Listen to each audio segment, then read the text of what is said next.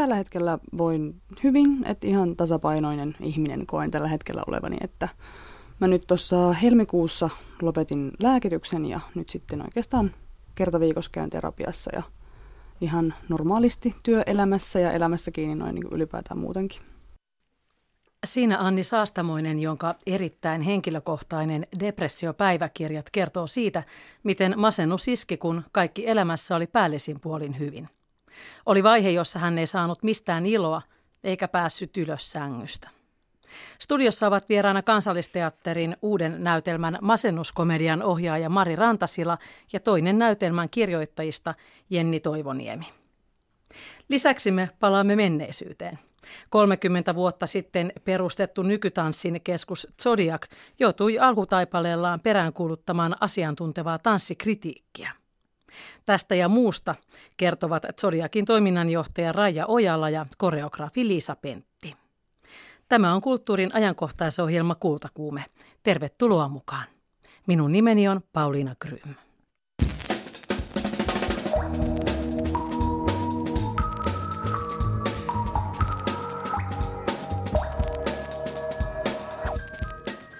Ja ensin me kuulemme palkintouutisia.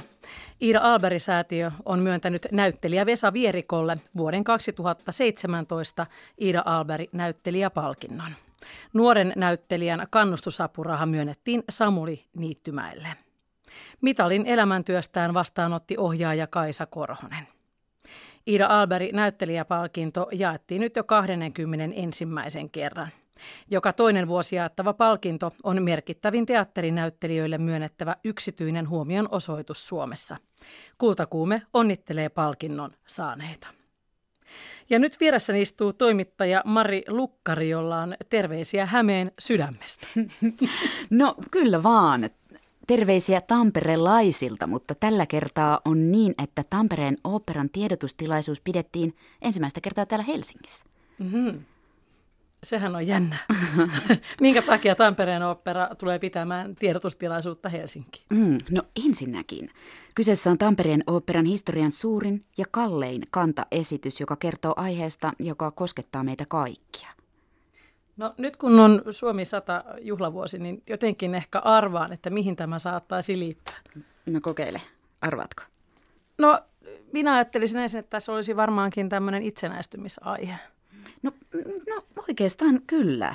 Itsenäistymisen alkutaipaleesta nimittäin opera Veljeni Vartija kertoo sisällissodasta ja siitähän tulee ensi vuonna kuluneeksi sata vuotta. Näkyykö sitten Tampere kaupunkina tässä esityksessä? Mm, kyllä, kyllä vain. Tamperehän oli yksi keskeistä taistelupaikoista, jossa käytiin Viipurin lisäksi suurimpia taisteluita. Kyllä, ja siellähän on sekä työväen että kaupungin teattereissa sisällissota-aiheisia näytelmiä, mutta ähm, minkä takia tämä nyt vielä ihan täällä Helsingissä meille kerrottiin? No itse asiassa syitä on, on muun muassa tämmöiset, moni ei kuulemma edes tiedä, että Tampereella tehdään oopperaa, että sitä on ihmetelty, että mitä? Tampereella oopperaa? Minä ole kuullut koskaan. Mutta toisekseen ihmettely on ollut myös siitä, että milloin teillä se tuntematon sotilas tulee, ettei edes tiedetä, että mm. mistä tämä opera kertoo. Toivottavasti nyt, nyt tämä tilanne korjaantuu. Kerrotaan, että Veljeni Vartija oopperan kansa, kantaesitys Tampere-talolla 16. helmikuuta 2018. Tämä on itse asiassa ensimmäinen maailmanhistorian opera, joka sijoittuu Tampereelle. Tapasin veljeni Vartijan ohjaajan ja libretistin Tuomas Parkkisen, joka kertoi seuraava. Niin meillä Suomessa esitetään aika paljon italialaisia ja saksalaisia operoita luonnollisestikin, eh, koska tuota, niitä on tehty, kirjoitettu ja sävelletty niin paljon. Mutta että mä, kun mä oon katsonut niitä, niin niissähän käsitellään, varsinkin italialaisissa Verdin operoissa käsitellään paljon Italian historian aiheita, ja totta kai Wagnerilla on tätä saksalaista mytologiaa ihan 1500, 1600 tämmöisiltä luvuilta. Ja mä muistan niin kuin istuneeni salissa ja miettineeni, että miltähän tuntuu olla vaikka Nürnbergiläinen ja katsoa Nürnbergin mestarilaulajia, kun siinä puhutaan ihan oikeista tapahtumapaikoista ja ollaan toreilla ja turuilla.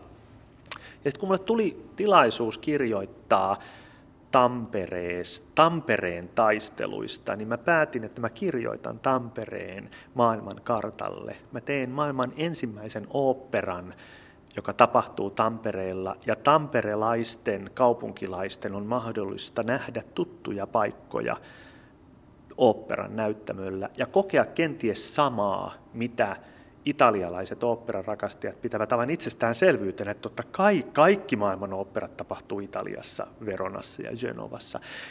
Tämä on ollut mulla semmoinen iso rakennusaine, tehdä Tampereesta yksi oopperan päähenkilö. Eli yksi päähenkilöistä todella on Tampere, entä muita? No muita päähenkilöitä tässä operassa on kaikkiaan yhdeksän.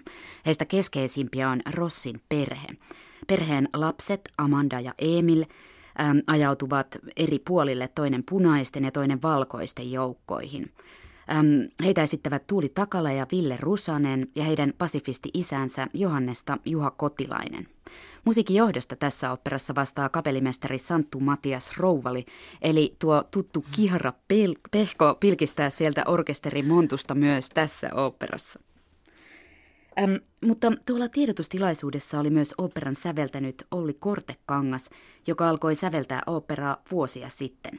Kysyin häneltä, miten sisällissota soi operassa. Sisällissota soi moniäänisesti. Operahan on jo sinänsä taidemuoto, jossa on niin paljon mahdollisuuksia juuri sitä kautta, että meillä on laulajia, meillä on kuorot. Tässä on sekä siis suuri kuoro että lapsikuoro ja meillä on orkesteri. Ja ne antavat tietysti ihan valtavasti mahdollisuuksia erilaisiin tyylillisiin viittauksiin. Totta kai tämä on minun musiikkia alusta loppuun ja teoksen rakenne on varsin vankka. Sanoisin, että siellä konehuoneen puolella on kaikki kunnossa, eli tämä perustuu itse asiassa hyvin harvoihin, vahvoihin musiikillisiin ideoihin, mutta että, että sitten, sitten se, mihin, mihin kaikkeen tämä antaa mahdollisuudet, niin, niin se on, se on se suuri haaste ja todellakin sellainen moniäänisyys, erilaiset musiikilliset ilmaisutavat, erilaiset värit, isot kontrastit ja niin edelleen. Niistä tämä opera on rakennettu. Veljeni Vartija oopperan ohjaaja Tuomas Parkkinen on kulkenut Tampereen katuja oopperan librettoa mielessään kirjoittain. Tampereella vielä jotkut rakennukset ovat samoja kuin sata vuotta sitten, esimerkiksi keskustori, mm. raatihuone, kirkkoja ja joitain kerrostaloja. Niiden lisäksi myös yhteiskunta on kirjoittamisen aikana muuttunut, mu, alkanut muistuttaa vuosisadan takaisista oloista. Kun mä sain tämän tilauksen 2008-2009, maailma oli hyvin toisen näköinen. Ja tota, silloin, silloin mulla ei ollut onneksi tai valitettavasti, miten sen katsoo, niin kuin ajatusta siitä, että nämä tapahtumat voisi toistua. Mutta maailma on muuttunut niin valtavasti kahdeksassa, yhdeksässä vuodessa, ja, ja yhteiskunnan kahtia jako on syventynyt. Meillä on tullut oikeasti sellaisia vastakkainasetteluja, sanotaan nyt vaikka vaan vain tällaiset kantasuomalaiset versus maahan muuttaneet ihmiset, tai aivan uusi ilmiö, niin kuin hist, ei uusi historiastahan se on tullut, mutta u- uudesti syntynyt äärioikeiston ja äärivasemmiston vastakkainasettelu. Tai vaikka tiettyjen seksuaalivähemmistöjen suhde joihinkin. Niin kuin, että niitä, on, niitä viritelmiä on paljon, vihapuheen määrä on syntynyt uudestaan, propagandan ja valeuutisten, kaikki ne, jotka niin kun, kun historian kirjoja lukee, jotka ovat johtaneet suuriin väkivaltaisiin mullistuksiin. Ja kun mä sain tämän tilauksen 2008, niin, niin mä en uskonut, eikä kukaan ehkä uskonut, että maailma voisi vielä taantua tilanteeseen, jossa sellainen eh, saattaisi pahimmillaan olla mahdollista, että sanat ei enää riitä, vaan tartutaan aseeseen. Jos ajattelee opera vierasta, joka sinne katsomoon tulee, minkälaisin mietteen hän sieltä toivottavasti lähtee tai minkälaisen tun, tunteen vallassa? No toivottavasti se tunne on näin, näin puhdistava ja, ja, ja niin kuin syvä, että noin, noin, noin ei saa enää koskaan tapahtua. että, että toivottavasti opera lisää paitsi, paitsi myötätuntoa niitä kohtaan, jotka, jotka joutuivat silloin elämään, ymmärrystä, miksi he toimivat niin kuin he toimivat, miksi joku tarttui aseeseen ja mikä, miksi toinen ei taas tarttunut. Mutta että, että ehkä se kaikkein syvin ja suurin asia on armo ja anteeksianto. Et kun katsoja myöntää, että olisin voinut toimia samoin, niin, niin, niin minun täytyy armahtaa, paitsi niin kuin moni totta kai armahtaa omat sukulaisensa, jotka olivat samalla puolella, mutta myös armahtaisi naapurin, joka oli eri puolella. Veljeni Vartija Operan kantaesitys nähdään siis 16. helmikuuta Tampere-talolla ja esityksiä on maaliskuun kolmanteen päivään asti. Kiitos Mari.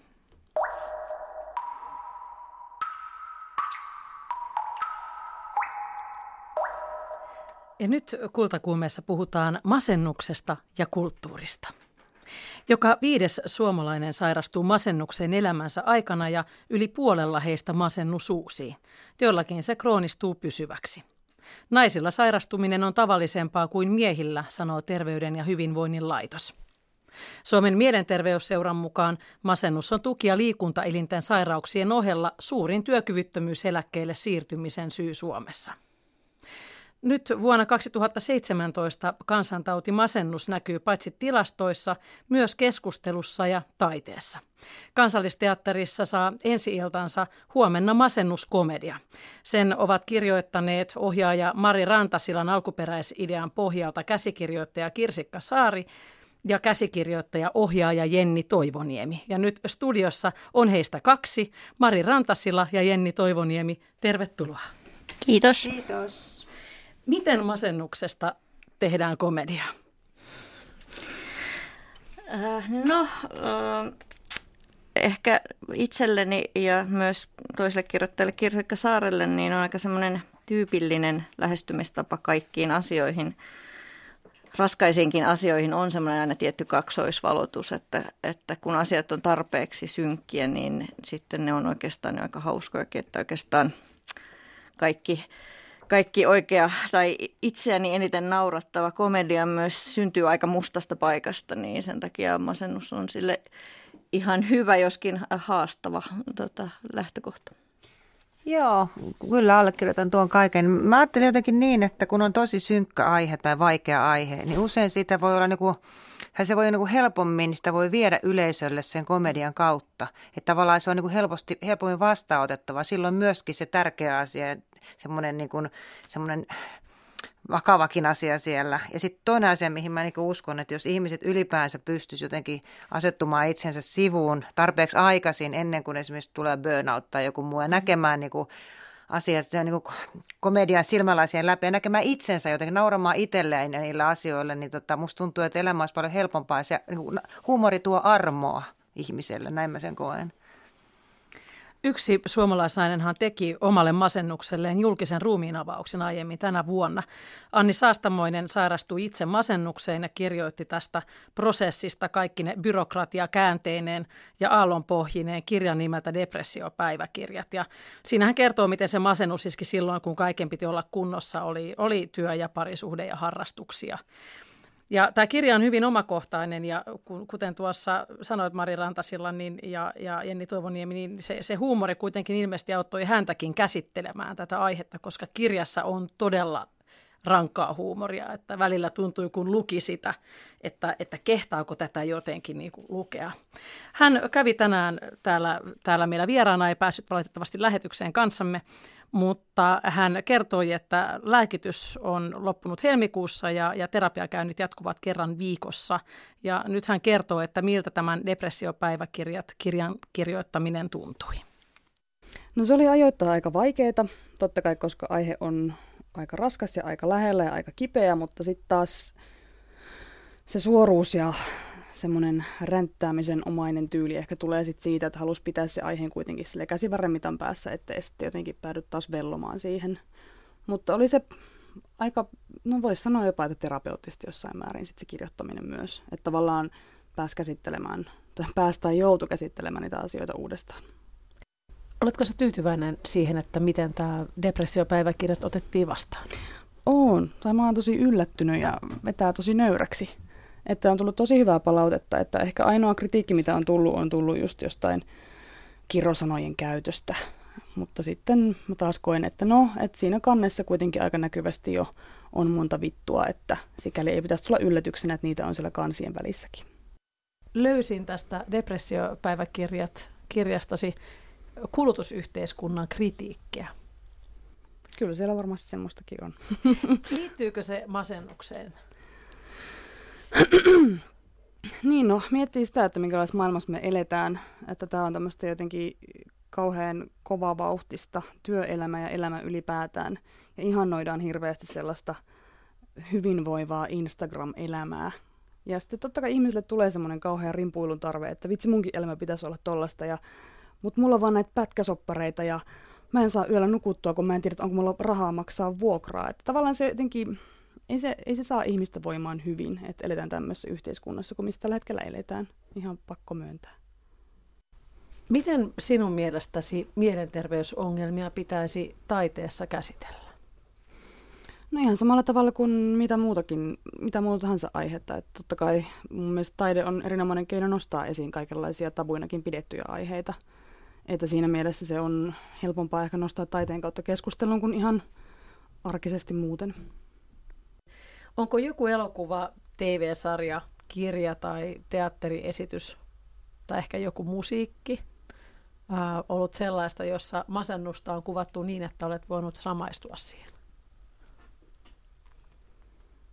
Herra jästäs. Apua. Et no, ekana tulee totta kai mieleen toi Von Trierin melankolia, jota käytän myös esimerkkinä jossain vaiheessa tuossa kirjassa.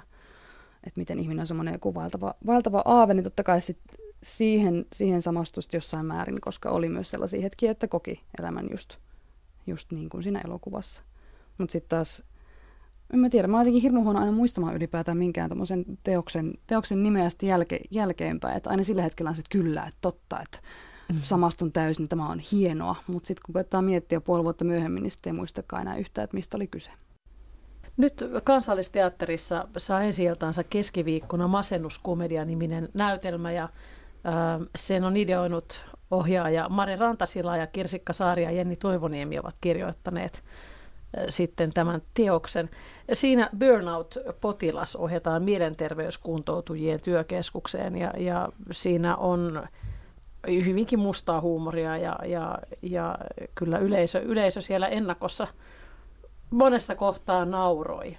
Saako sinun mielestäsi Anni Saastamoinen mielenterveysongelmissa tehdä pilkkaa? Niin, no vähän riippuu, että millä tavalla niistä tekee pilkkaa. Että tavallaan itsekin hän teen aika suoraan omasta masennuksestani pilkkaa jossain määrin tuossa omassa tekstissäni. Mutta niin, no se riippuu tyylistä, millä tehdään. Että jos se on tosi alentavaa ja no, nolaavaa, niin siinä mielessä ei saa tehdä pilaa. Mutta totta kai synkistä asioista pitää voida tehdä huumoria, koska se on ehkä se selviytymismekanismi, joka ihmisellä on. Mutta sitten jos ruvetaan jotenkin dissailemaan tai sanomaan, no en, en mä tiedä, semmoinen alentava, alentava komiikka, niin se ei oikein sovi tähän aiheeseen tai ylipäätään mihinkään muuhunkaan aiheeseen. Eli siinä toimivat samat säännöt kuin muuallakin? No toimivat samat säännöt kuin mitä nyt vaikka seksuaalivähemmistöistä vitsaillessa tai etnisistä ryhmistä vitsaillessa, että ei mielellään. Että mieluummin, niin. Tämä on ehkä vähän samanlaista kuin se, että kun puhutaan jostain Trumpin tempauksista, että joo, että se on psykoosissa. Ja se on ehkä semmoista, mm, se vaan lisää sitä stigmaa ja tabua, mikä liitetään mielenterveysongelmiin tai ylipäätään mielenterveyskuntoutumiseen tai mihinkä tahansa muuhun tällaiseen ilmiöön. Ja se ei mun mielestä palvele ketään. Että just siis mielenterveysviikkoa vietettiin vastikään, niin sen aikana jotenkin tuli tosi paljon ulostuloja, ainakin somessa siitä, että miten tärkeää on puhua no, asioissa samalla niiden oikeilla nimillä, mutta silleen, että ei jotenkin ö, pilkaten puhuta mielenterveysongelmista. Siinä siis Anni Saastamoinen ja studiossa ovat masennuskomedian ohjaaja Mari Rantasila ja käsikirjoittaja ohjaaja Jenni Toivoniemi. Ja tuossa heti tuli esiin, itsekin huomasin, käytiin tällaista ilmaisua kuin tehdä pilkkaa tai pilkata, mutta kysymyksessä tässähän ei ole se, että tehdään pilaa jostain, vaan että nauretaan – Joo, ei todellakaan. Siis se on, mä todellakin haluan heti sanoa, että missään tapauksessa mitään pilkkaa tai pilaa ei tehdä mielenterveyskuntoutusta. Jokainen, kun jokaisen näytelmän katsoo, esityksen katsoo, niin varmasti ei jää siitä mitään epäselvää. Että se ei ole niin tämä juttu, vaan juttu on siitä, että että kun sä näet tavallaan pystyt katsomaan ja nauraa niille omille toilailuille, siis nimenomaan mitä mä sanoin aikaisemmin, se tuo armoa, se tuo lämpöä ja se tuo niin kuin hyväksyntää ymmärtämistä. Nimenomaan tätä on siis tehty yhdessä mielenterveyskuntoutujen kanssa tämä juttua, tämä käsikirjoitus on luetettu siellä, he olivat katsomassa tämä työkeskus, mikä oli Terveisiä Haakan toimintakeskukseen, mm. niin tota, oli katsomassa tota lauantaina ja se paras palaute, mikä nimenomaan ainakin itselleni sieltä tuli, on just se, että sanoi, kun tämä on niin totta. Ja sitten se niin. kuitenkin nauratti ja sitten se myös itketti, niin se on niinku, siitä, se on, siihen on pyritty ja mä oon tosi iloinen ja heidän kauttaan niinku he on se musta tärkein yleisö, ketä voi sanoa, että onko tähän päästy.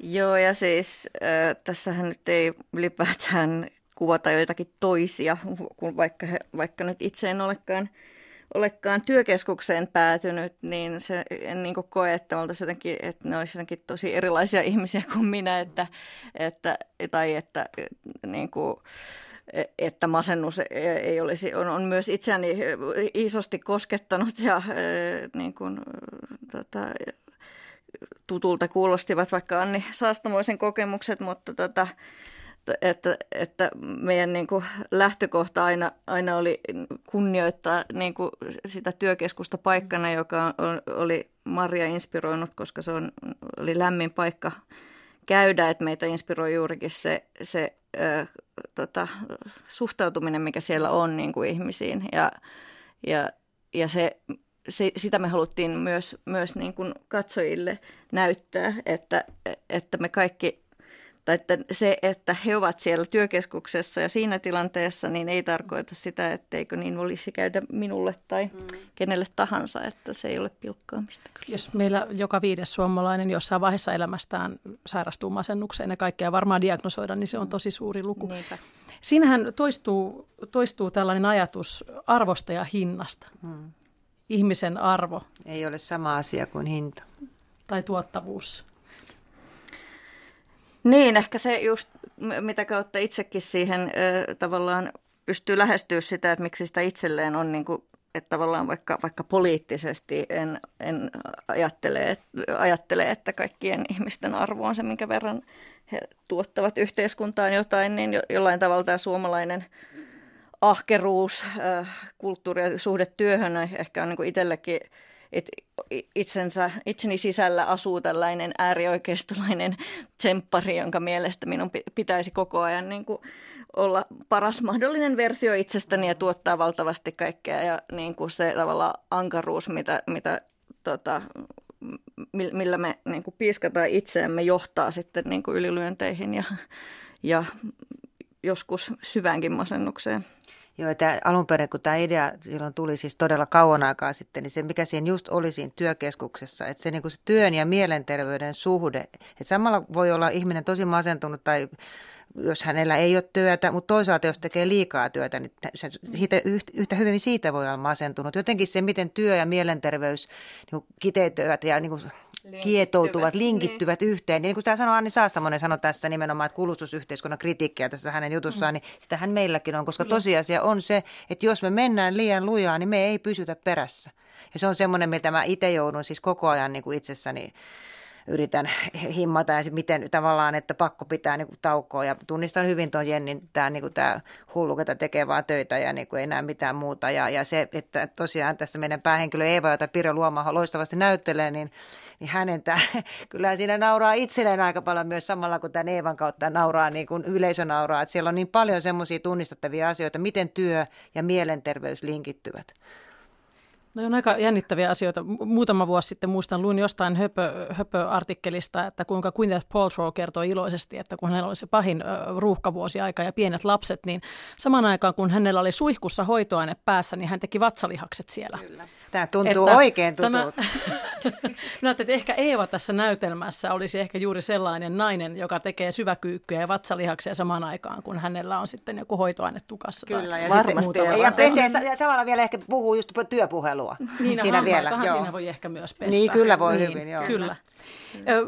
Tämä oli jännittävä mietin siinä, kun, kun katsoin tätä, tätä näytelmää ja todella haluan vielä korjata, että sanavalintani oli huono. Tässä Pilkan tekemisessä, niin siinä oli vahvoja naisia. Siinä oli siis Eeva, päähenkilö. Sitten oli tämä rouva, joka pyöritti tätä työ, työ kyllä, Merja, ja tätä, tätä kuntoutuskeskusta – ja, ja sitten, sitten löytyi niin kuin potilaanakin tämmöinen hyvin äh, tekevä nainen, ei ollut mitenkään hissukka. Ja sitten aloin miettiä, että, ja sitten kirjoittajat ovat naisia ja ohjaaja on nainen. Ja aloin miettiä, että minkälainen masennuskomedia olisi syntynyt sitten miehestä. Eikö me olla nähty sellaisia? Niiden nimi ei ole vaan masennus. niin, tota, ei ole komedioita myöskään. Siis tota, joo, sanotaanko näin, että mä kun on 80-luvulla tota noin, niin urani aloittanut, niin tota, yksi iso asia, mikä musta tässä koko jutussa on niin hienoa, on se, että kun yhteiskunnallista asioista ei ylipäänsä tehdä semmoisia juttuja, missä olisi nainen mm. päähenkilönä. Ja tota, tämä on, se, on todellakin semmoinen, ja se on jotenkin niin hienoa nähdä, että me voidaan käsitellä ihmisen asioita – ihan samoja, mitkä on miehellä ja naisella, niin että siinä on nainen päähenkilönä ja se käsittelee koko niin kuin yhteiskuntaa. Mm. Niin se on musta juttu, eikä siitä, että onko sen tehnyt niin kuin mies vai nainen ja millaisia mm. ne olisivat, vaan se on ihmisen asiaa. Se on ihan sama asia, onko siinä mies vai nainen siinä, siinä mielessä, että se masennus käy kaikille, voi käydä kaikille.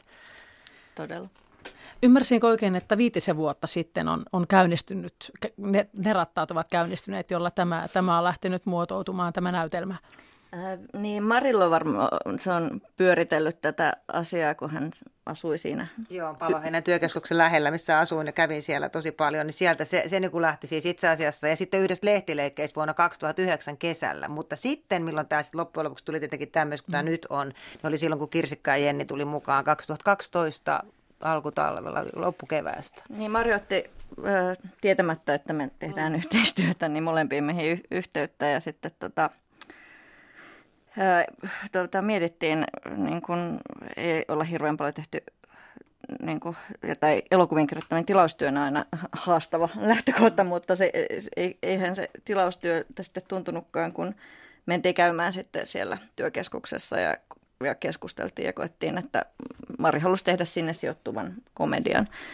Ja me tota, me, me, se oli kutkuttava paikka ja lähtökohta, että heti antaa niin kuin itselleen semmoinen myös haaste, että miten, miten nämä asiat voi yhdistää. Ja tähän meni tosiaan, tätä tehtiin ensin elokuvaksi, mutta sitten kun siinä meni kolme, puoli, neljä vuotta, niin tajuttiin, että tämä nyt ei etene. Ja sitten siinä vaiheessa tuli semmoinen todella kova tarve, että tämä täytyy tulla, jos jollakin muodolla tämä täytyy tulla esiin nyt pian, koska tämä on niin ajankohtainen. Ja sitten oltiin yhteydessä kansallisteatteriin ja sitten sieltä otettiin tämä näytelmä sinne. Et jos ajattelee sitä, että mitä just Kirsikka puhui kun viimeksi ne tai, niin että silloin kun me, he kirjoittivat tätä ja me tätä yhdessä suunniteltiin, niin silloin kaikki nämä kilpailuttamista ja muut asiat ja teho, tehostamista muut, niin ne oli niin kuin, tuntui tosi övereiltä. Niin, se oli vähän niin kuin farssia niin. tulevaisuudesta. Ja se mitä nyt tapahtuu, nythän on nimenomaan tämä mekään, emme ole myytävänä kansalais kansalaisaloite, missä tota noin, niin, niin tämmöiset pitkäkestoiset mielenterveyden häiriöistä kärsivät henkilöt, niin että niiden välttämätöntä apua ja tukea kilpailutettaisiin semmoinen mm. kansalaisaloite, mikä oli siis kehitysvamman myöskin. Niin, tota noin, niin tämähän on ihan tämä on ajankohtaisempi kuin koskaan ja pelottavankin. Niin se, se siinä on niinku kauheata, kun me jotenkin lähdettiin siitä, että bisnesmaailmasta tuleva ihminen yrittää tehoistaa tällaisen paikan, joka on niin, kuin niin absurdi ajatus. Ja sitten sitten se on ollut aika hirvittävää niin kuin se, seurata, että, että tosiaan kun nämä työkeskuslaiset olivat sitä katsomassa ja muuta, että, että kun ne tosiaan sanoivat, että tämä on niin totta, ja sitten silleen, että voi kun mä en haluaisi, että se on totta. Niin. Että kaikki vaan kirjoittamaan nyt kansalaisaloiteadressia, mekään emme ole myytävänä.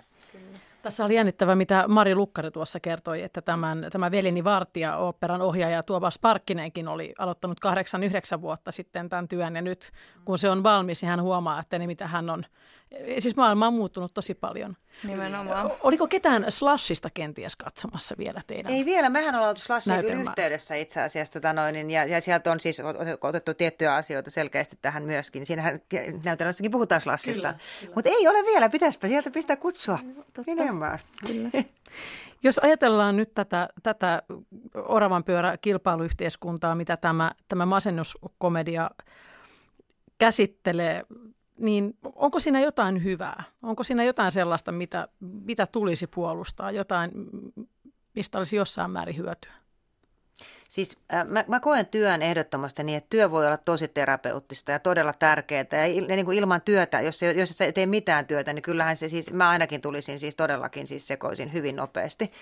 Mutta ehkä se on just se semmoinen balanssi, että, että, että työn pitää olla semmoinen, että se on mielekästä. Ja se, mikä siellä työkeskuksessa mua niin kuin kosketti, kun siinä ilmapiirissä, miten ihmiset otettiin niin semmoisena kuin ne on, ja jokainen teki sen oman niin kuin tavallaan oman niin kuin, vointinsa mukana, jo, jo oman niin kuin persoonallisuutensa mukaan. Et meidän pitäisi ottaa huomioon se, että se työpaikka on semmoinen, että sillä on kiva ilmapiiri, kannustetaan, kiitetään, että sillä on hyvä olla ja silloin ihmiset tekee oikeasti niin kuin hyvää työtä ja ne saa siitä sekä iloa myös, mutta se miksi se on mennyt työpaikoilla, su, niin kuin, ei, ei pelkästään niin kuin monella alalla, niin se tuntuu niin kuin ihan hirveältä, että ihmiset revitään kaikki irti niin kauan, niin kuin just yksi ty- ystä, hyvä ystäväni sanoi, että täytyykö mun nyt saada tämä itkupotku raivari täällä, ennen kuin ihmiset tajuaa, niin. että mä en jaksa. Että täytyykö se mennä siihen, että ei kukaan niin kuin tajua, että tämä on ihan, ei voi syytää semmoisia määriä töitä ihmisille, mitä hyvin monessa paikassa nykyään tehdään kiittämättä, vaan vaatimalla, vaativaa, vaatii, vaatii, vaatii, mitä kiitosta saa mistään. Sehän on niin, että silloin kun on hyvät ajat, niin silloin tautaan kun rautaan kuumaa ja sitten kun on huonot ajat, niin silloin erotumme kilpailijasta olemalla vielä tehokkaampia. Silloin erotetaan työ.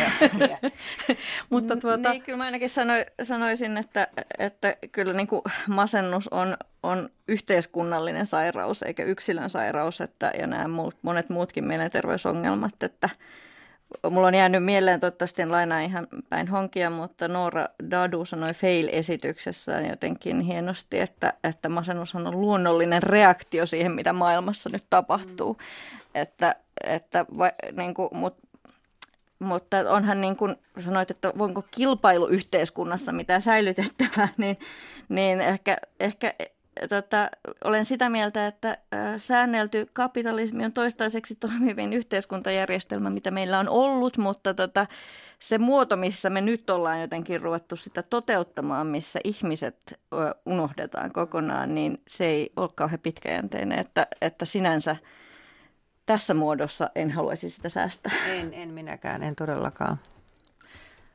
Kiitos Mari Rantasila ja Jenni Toivoniemi. Ja masennuskomedia, jossa siis saa nauraa. Kyllä, on saa. ensi illassa kansallisteatterissa huomenna. Ja itkeä. Siellä on sekä naurettu että itketty ainakin näissä kahdessa ennakossa, että se on parasta. Ja me kuuntelemme nyt uutta musiikkia. Einar Lind-nimellä esiintyvä suomalaismuusikko on tehnyt version The Smithsin vuonna 1986 julkaisemasta There is a Light That Never Goes Out hitistä. Kappaleen nimi on suomeksi Jossain on valo, joka loistaa aina. Ja kuten The Smithsin sanoittajan Morrisin kappaleessa on tässäkin mukana ajankuvaa, lyrikoissa vilahtaa onnipus.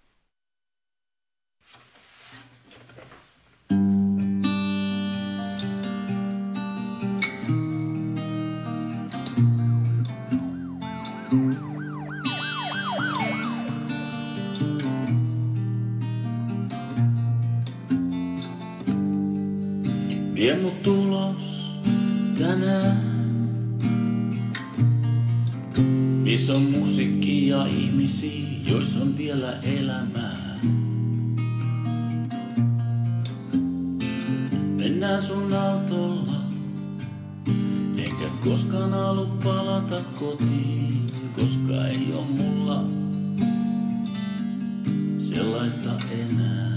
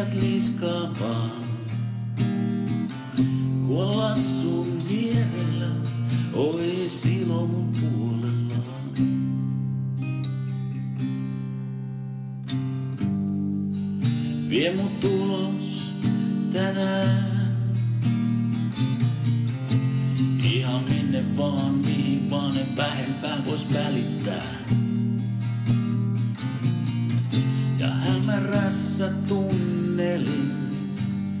Pois mun hetki vihdoinkin. Mut outo pelko minut jäämetti, en saanut sanaa sustani.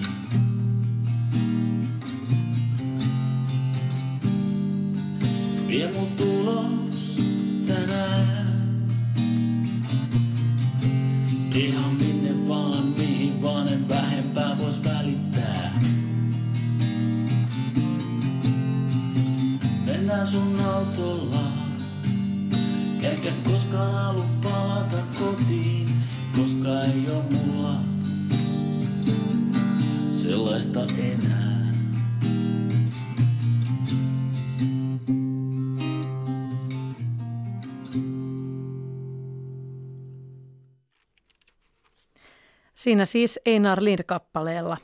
Aina on, jossain on valo, joka loistaa aina. 30 vuotta täyttävä Zodiac on ollut yksi nykytanssin esitaistelijoista Suomessa. Se onkin ollut mukana monessa taistelussa ja monella rintamalla. Tanssitaiteen kehittymiseksi on tarvittu esimerkiksi tanssille sopivat tilat, uudenlainen tuotantomalli sekä asiantuntevaa tanssikritiikkiä. Toiminnanjohtaja Raija Ojala ja koreografi Liisa Pentti muistelevat Zodiakin alkuvaiheita. Toimittaja on Janne Junttila.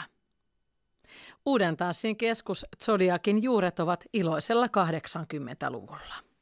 Kyllähän 80-luku oli taiteellisesti ja kulttuurisesti niin kuin aivan siis mahtavaa ja värikästä aikaa. Siis täällähän tapahtui ihan uskomattomia asioita joka puolella.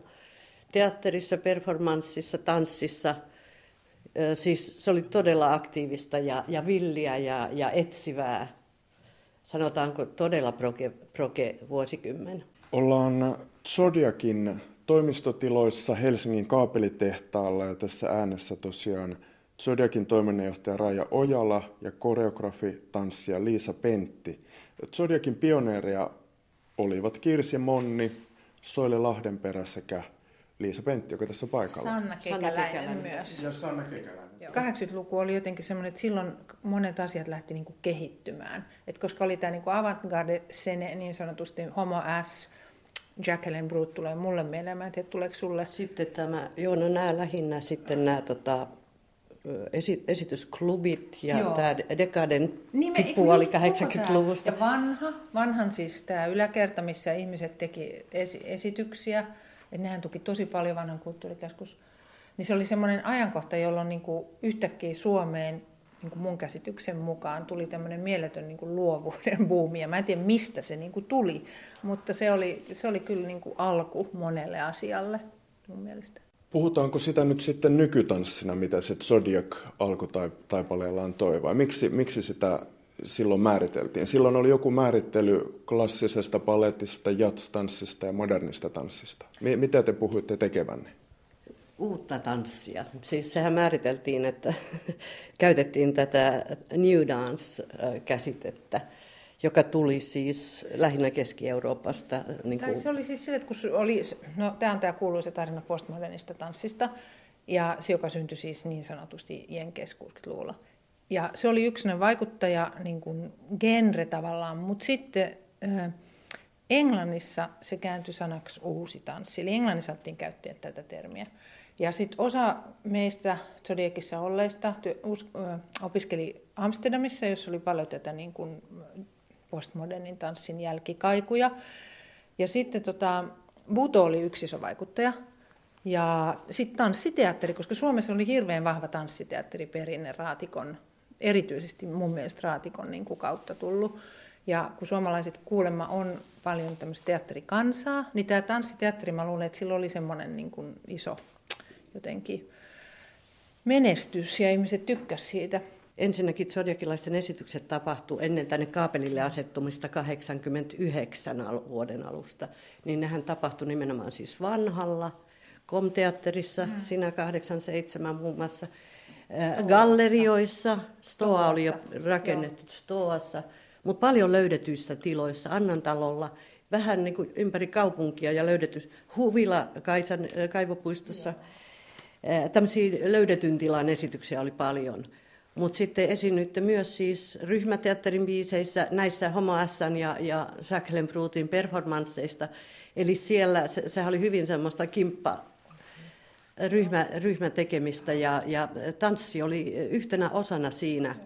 Ja Zodiac ei ollut ryhmä, vaan se oli tämä, niin tämä että me oltiin, se oli alusta ja ikään kuin Sateenvarjo. sateenvarjo, jonka kautta me pystyttiin sitä työtä tekemään, joka oli siis ihan, kun olisi ollut niin kuin avaruudessa. Että kukaanhan ei ymmärtänyt, miksi me tehtiin tällaista, mistä tämä tuli. Ja sitten jollain tavalla, kun se ei ollut niin kuin tämmöinen muoto, että sateenvarjo, että mikä se on, että kuka teidän taiteellinen johtaja on. Että haluttiin aina niin kuin se joku, niin kuin, joku tyyppi. Nykytanssin piti 80- ja 90-luvuilla rakentaa alusta pitäen tapansa toimia. Millainen tuotantomalli tanssitaiteilijoille sopisi? Mitä olivat tanssille sopivat tilat? Taidelajin tekijöiden piti vakuuttaa myös julkiset rahoittajat. Kaapelitehdas oli yksi osa ratkaisua. 89 syksyllä Joo. tultiin siihen tilaan ja tota, 90 tammi-helmikuussa oman festivaalin, joka Valtava, oli suuri iso. eleinen. Siellä oli niin kuin kantaesityksiä, siellä oli kaikkien töitä esillä ja oli oma taidemanifesti ja hieno, hieno käsiohjelma Joo. kiltävälle paperille painettu. Ja muuta kuin, siinä oli niin kuin, sille, että nyt on pakko niin kuin, saada ymmärrystä tälle vaikeana pidetylle.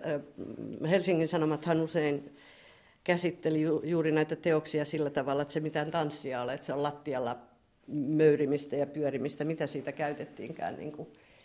Et se oli hyvin vaikea, kun tämä oli niin vahvasti niin kuin modernin ja, ja balletin äh, hegemonia äh, tanssi äh, kentällä siihen aikaan, että se oli hyvin kaksijakoinen. Niin tämä oli semmoinen iso manööveri, jolla haluttiin niin kuin lyödä läpi niin kuin tämä tämmöinen äh, uuden tai nykytanssin agenda. Yksi este tiellä oli tanssikritiikki, kieli taiteilijoiden ja yleisön välissä. Niinpä yli sata tanssia, koreografia ja tanssialan työntekijää on tilanteeseen kyllästyneenä allekirjoittanut julkilausuman, jossa hyökätään voimakkaasti Valtalehti Helsingin Sanomien tanssikritiikkiä vastaan. Tässä ääntä A-studion jutusta vuodelta 1990. Toimittajana Minna Lindgren, äänessä Zodiakista Sanna Kekäläinen ja Riitta Pasanen. Me ollaan riippuvaisia kritiikistä. Me ollaan riippuvaisia tästä niin kuin, taloudellisesta tuesta, koska tässä maassa kaikki toimii. Kuvio on se, että ollaan niin kuin... Sitä on vaikea lähteä murtaa sitä kuviota, että, että sen takia se kritiikki, sen laatu pitäisi niin olla jotensakin asiallista. Niin, koska tässä on että voisi uskoa siihen. Niin. Kun tässä on ollut niin sellainen niin kuin, pitkän tähtäimen niin kuin pyrkimys pois sulkea tai niin kuin tappaa kokonainen taidemuoto. Siihen me reagoidaan. Näin koreografi Sanna Kekäläinen vuonna 1990. Kritiikin ja tanssikeskustelun ja kirjoittamisen, niin se oli, se oli tosi heikossa hapessa 80-luvulla. Eli jotenkin se kontekstualisointi, sen työn kontekstualisointi, niin se on tullut niin jälkijunassa. Se, että miten niin kuin ihmiset oli pystyi verbalisoimaan, että oli kiinnostuneet siitä, mihin kontekstiin tämä liittyy tämä työ, niin semmoista ei ollut, vaan se oli aina se vastakkainasettelu, mikä on musta niinku ihan järjetön, että eihän, tämä on tämä vanha klise, mutta e, siis se, että klassinen musiikki ja jats, niin ethän sä niinku samoilla argumenteilla sitä niinku keskustele. Ja tämä oli se, että siinä meni kymmenen vuotta siinä taistelussa, Vähintään. Vähintään. Ja sitten just tuo kaapeli, mistä Raija mainitsee, niin se oli semmoinen iso, niin kuin, että kaapeli antoi meille ikään kuin ne puitteet toimia ja tehdä sitä työtä. Ja me seikkailtiin täällä eri tiloissa ja sitten me saatiin tuo turbiinisali ja sehän oli ihan mielettömän hienoa, että sulla on tila, missä sä voit tehdä sitä työtä. Niin se, oli, se on äärettömän iso asia ollut. Vuosi 1997 oli iso murrosryhmälle, jos oikein ymmärrän. Kertokaa omat näkökulmanne siihen. Liisa Pentti ja Raija Ojala. No se oli kyllä iso murros, koska mehän oltiin anottu sitä, mm, siis päästä tähän valtionosuuden piiriin todella monta vuotta. Ja sitten aina se, että ei, ei, koska ei ole taiteellista johtajaa ja ei ole henkilökuntaa ja pälä, pälä, pälä. Ja sitten tota, sit me, se oli niinku sellainen uupumuksen paikka. Et me oltiin sille, että nyt pannaan pillit pussiin, että tätä ei enää jaksa. Ja silloin tapahtui ihme. Eli jos sanoraja, jos mä muistan väärin, mutta siis Marianne Kajantie oli yksi näitä henkilöitä, joka oli vaikuttamassa siihen. Ja mä en tiedä, miten se meni, mutta sitten, ja sittenhän me käytiin Raijan kanssa ja Soilen opetusministeriössä keskustelemassa ja jotain siellä oli taustalla, Risto Ruohonen ehkä. Irmeliniemi. Irmeliniemi. Oli niin, se oli, joo, niin tavallaan sitten oli tullut tämmöinen myötätuuli ja katsottiin, että Zodiac voisi niin kuin päästä valtionosuuden piiriin ja silloinhan me la, sit avattiin tämä sille, että tämä, me perustettiin, Raija tuli toiminnanjohtajaksi. Ei, mutta 8, äh, anteeksi, 96han tehtiin tätä työtä sillä tavalla, että ei se noin helposti mennyt, ei mennyt. vaan ajatus, äh, tämä ajatus Kajantieltä oli se, että avatkaa se laajemmalle vaikuttavammalle porukalle, siis niin kuin laajemmalle kentälle, ja että mallia voisi ottaa tästä Lontoon Place-teatterista. Ja silloin sen vuoden 1996 aikanahan tehtiin sitten viisivuotissuunnitelma, siis kehittämissuunnitelma talousarvioineen ja kaikkine. Ja mä olin siinä mukana, vaikka olin, olin muualla töissä, mutta kuitenkin jelppimässä. Ja sitten sen kanssa ruvettiin lobbaamaan siis useampaan otteeseen sit sekä kaupunkia että ministeriötä ja näin.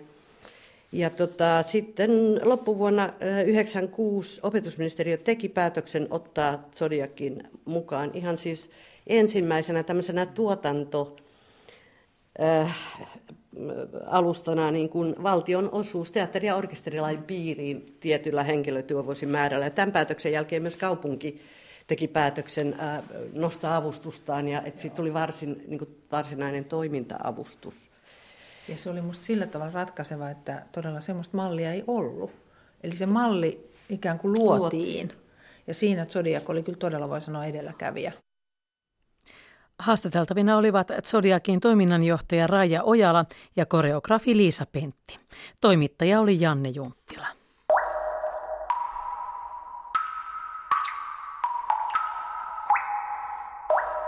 Siinä olivatkin tämän päivän kultakuumeen aiheet.